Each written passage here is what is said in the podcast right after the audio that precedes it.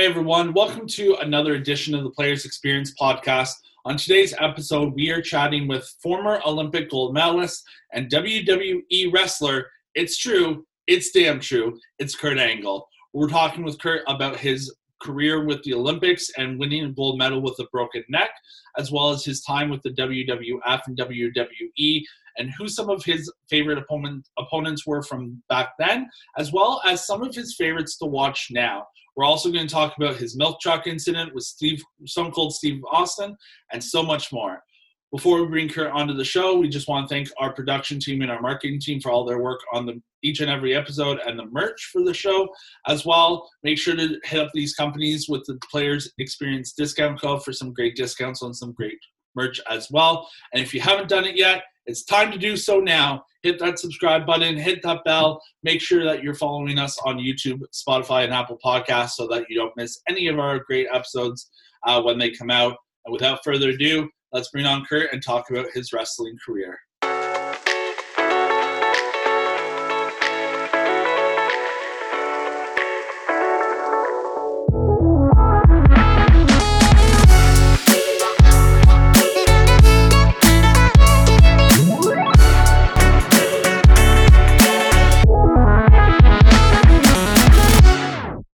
All right, Kurt Angle, how are you, sir? I'm doing well, thank you. Good. Thank you so much for taking the time. How have things been over the last little while? It's been pretty good. My family's doing well. I'm happy in retirement, so having a good time. Come on, you're never out of retirement fully. I'm hoping to see you back in the ring one more time, maybe. Uh, that's probably not going to happen, but you know, I'm pretty busy with my supplement company and my new podcast, The Kurt Angle Show. So I stay pretty busy. That's awesome. Well, thank you again. Um, it's it's great to have you on. Where did the passion for wrestling really start for you? Well, I was a little kid, seven years old. My brothers were all wrestlers. I had four older brothers. I had an older sister. And my brothers were all wrestlers. My sister was a wrestling cheerleader. that meant I had to be a wrestler. So I started out at seven years old. I wasn't very good. I was a little bit of a crybaby, very, um, uh, you know, what's the word I'm looking for? Very sensitive. And uh, I was kind of a wuss. uh, but, you know, my brothers toughened me up and I started getting better. And uh, I wanted to be as good as them. And eventually I became better because I had so much passion for the sport. Yeah, and we're going to talk all about that passion. You started off your wrestling career, though, in university, where you found your way to the 1996 Summer Olympics, where you won the freestyle wrestling gold medal and also did it with a broken neck. What was that going through your mind dealing with that injury and still taking home the gold? Well, I, I was in a tough situation. I broke my neck at the US Open. It was about two months before the Olympics. And I went to the doctor, and he told me I was done wrestling there was nothing I could do. And I had the Olympic trials coming up in about five weeks, and uh, I wanted to, um, uh, you know, the Olympics only comes around once in a lifetime. So this might have been my only opportunity. And I had to weigh in my pros and cons. You know, is it worth it for me to continue on and risk paralysis?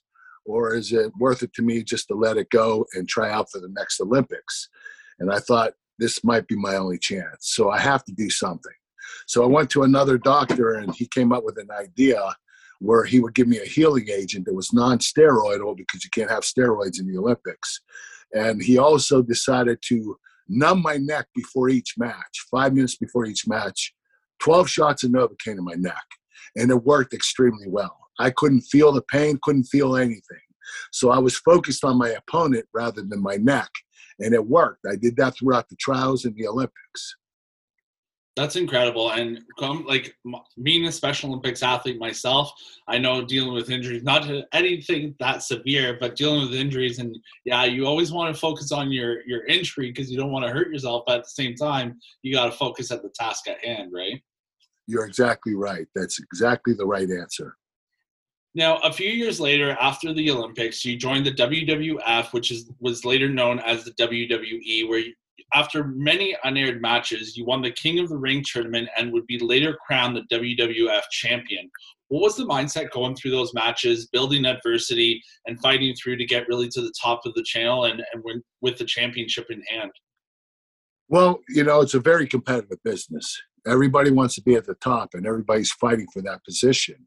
And I was relatively new. You know, my first year, uh, I only trained for about six months, and I started on TV right away. And within a year, I won the world title, which was crazy. So I was just focusing on myself, how I could continue to improve, uh, what areas of my, you know, of my forte that I needed to improve. Uh, a lot of it was my character. Uh, some of it was my wrestling skills. Uh, some of it were my promo skills. And I worked very hard at that. And I was very passionate about it. And eventually I became world champion and I became one of the best wrestlers in the company. Yeah, and we're definitely. Gonna, I have a, a, quote from one of your former opponents that really highlights how competitive and how great of a performer you are, which we'll get to in a short bit. But excuse me, after leaving the WWE in 2006, you joined the TNA, where you became the inaugural and record six-time TNA champion. During your time in TNA, was there someone that was your favorite opponent to face off against? There were two: uh, AJ Styles and Samoa Joe both incredible athletes, great in ring performers. AJ was more of a high flyer. Samoa Joe was more of a ground ground and pound wrestler. They were both very effective, though, and I enjoyed why, why, wrestling them both very much. Every match I had was pretty much four or five stars. It was incredible. Those guys are amazing. That's great. And talking about your promo that you talked about with your wrestling and being a, a, promoter for yourself and for the company, a lot of people will remember the milk truck incident where you used the milk truck to soak the alliance. What was the whole situation like for you, and how much fun did you have hosing down people with milk? Well, you know, the fans remember the matches. They remember the pay per view matches and the, the main event matches that you wrestle. But what they really remember is the moments you give them and a moment like the milk truck incident, that is something the fans are going to remember forever. And that's the most important thing. When you go on TV, when you're in the WWE or in AEW, you want to create incredible moments that the fans will remember forever. And that's one of those moments. Uh, and uh, you know what? It was a great moment. I'll be honest, I was a little young for that moment, but I watched it, of course, on YouTube, and it was great. You look like you had a hell of a lot of fun just spraying people with milk, and I, and just like chucking milk at Steve Austin, like here, you want be instead of beer, here's some milk for you, you know? yeah. Instead of the beer, I was throwing milk at him, and it, it was so much fun. I was spraying down the whole alliance and Stone Cold Steve Austin, uh, throwing uh, cartons of milk at them uh, standing on the on the truck and just uh, taking in the moment. It was so awesome. I'll never forget. It was Sacramento, California, and it was a lot of fun. I'm going to tell you a quick story. Yeah. Uh, afterward, I had to catch a red eye home, so I had to leave the arena with my gear on, the the, the stuff I was wearing, sweatpants and tennis shoes, and the milk was was all over me, and my shoes, my pants. And I went to the airport, uh, checked in, went on the flight, and in the middle of the flight, everybody's asleep, and everybody starts smelling sour milk. everybody's like, "Who the hell smells like sour milk?" And I was so embarrassed. I uh, my shoes, I had to put them under the seat so nobody would know that I had my shoes off. But it stunk so bad; it was horrible. Oh man, that's I'm surprised they didn't just stop the flight and be like, "What are you doing, man?" I know it was crazy, man, but I, I didn't have time to change. I had to go. No, man, that's funny. Now, between WWF, WWE, your time in Japan, and the TNA, you won 21 championships and you're a 13 time world champion as well as a Hall of Famer. What does that all mean to you looking back at your career and, and the matches that you've had, the, the moments, like you said, you made for the fans? Um, what does that all mean to you and, and having that recognition? Well, you know, going to all these promotions and doing what I did, what I can say about myself is I was the best wrestler of my generation, without a doubt. I really believe that. Whether it was WWE, TNA, New Japan, it didn't matter. I was the best uh, wrestler of my generation. And I'm very proud of that. I'm very proud of my career and everything that I did. And every promotion I went to, I put everything I had into it. No, and that's great. And it really truly showed in the ring. Obviously, uh, for me, uh, I got into wrestling probably about 2012 ish. So I didn't get the honor of seeing many of your matches, but you it's know, on the tail end of my career. yeah, yeah, during the appearances that you did make, I had a blast watching you because it was so much fun just seeing the the moments and also the respect that other wrestlers gave to you when they did like the behind the scenes stuff of WrestleManias and and different events that you you would attend, and just showing how much respect like wrestlers and up and comers would come and see you and and want to know like tips and tricks and things about it too, right? Yeah, yeah. I, I would teach the, the younger guys, you know, uh, what how I became successful and what I did and uh, what they need to do to be successful in the business. I was very giving about that. Uh, I felt like when I first started out, I was the learner, and these uh, athletes like Stone Cold and Undertaker and Rock were teaching me. And I felt that obligation when I got better and I got more experienced to, to teach the younger guys. And, and that's what I did. I was very proud of that. Now, out of the young guys that are on TV now and, and out there performing and, and everything, who's your favorite uh, superstar slash performer to see in the ring currently? Well, I mean, you know, there there are a lot of great athletes right now. Roman Reigns is is the guy. I mean, he really uh, sets apart from everybody else, and it's not just because he was, you know, the company's favorite, you know, the guy that they were pushing.